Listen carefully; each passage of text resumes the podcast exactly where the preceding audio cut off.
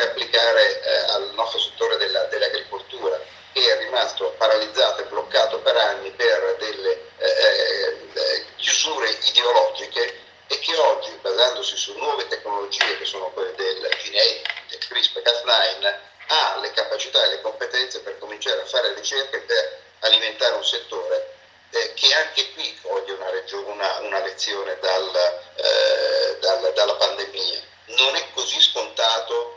trovare le cose sulle scaffali del supermercato. E quando parlo di cose parlo di alimenti di base, quindi migliorare la nostra capacità in agricoltura e in zootecnia di essere autonomi e competitivi rispetto al resto del mondo è sicuramente un elemento fondamentale e anche qui la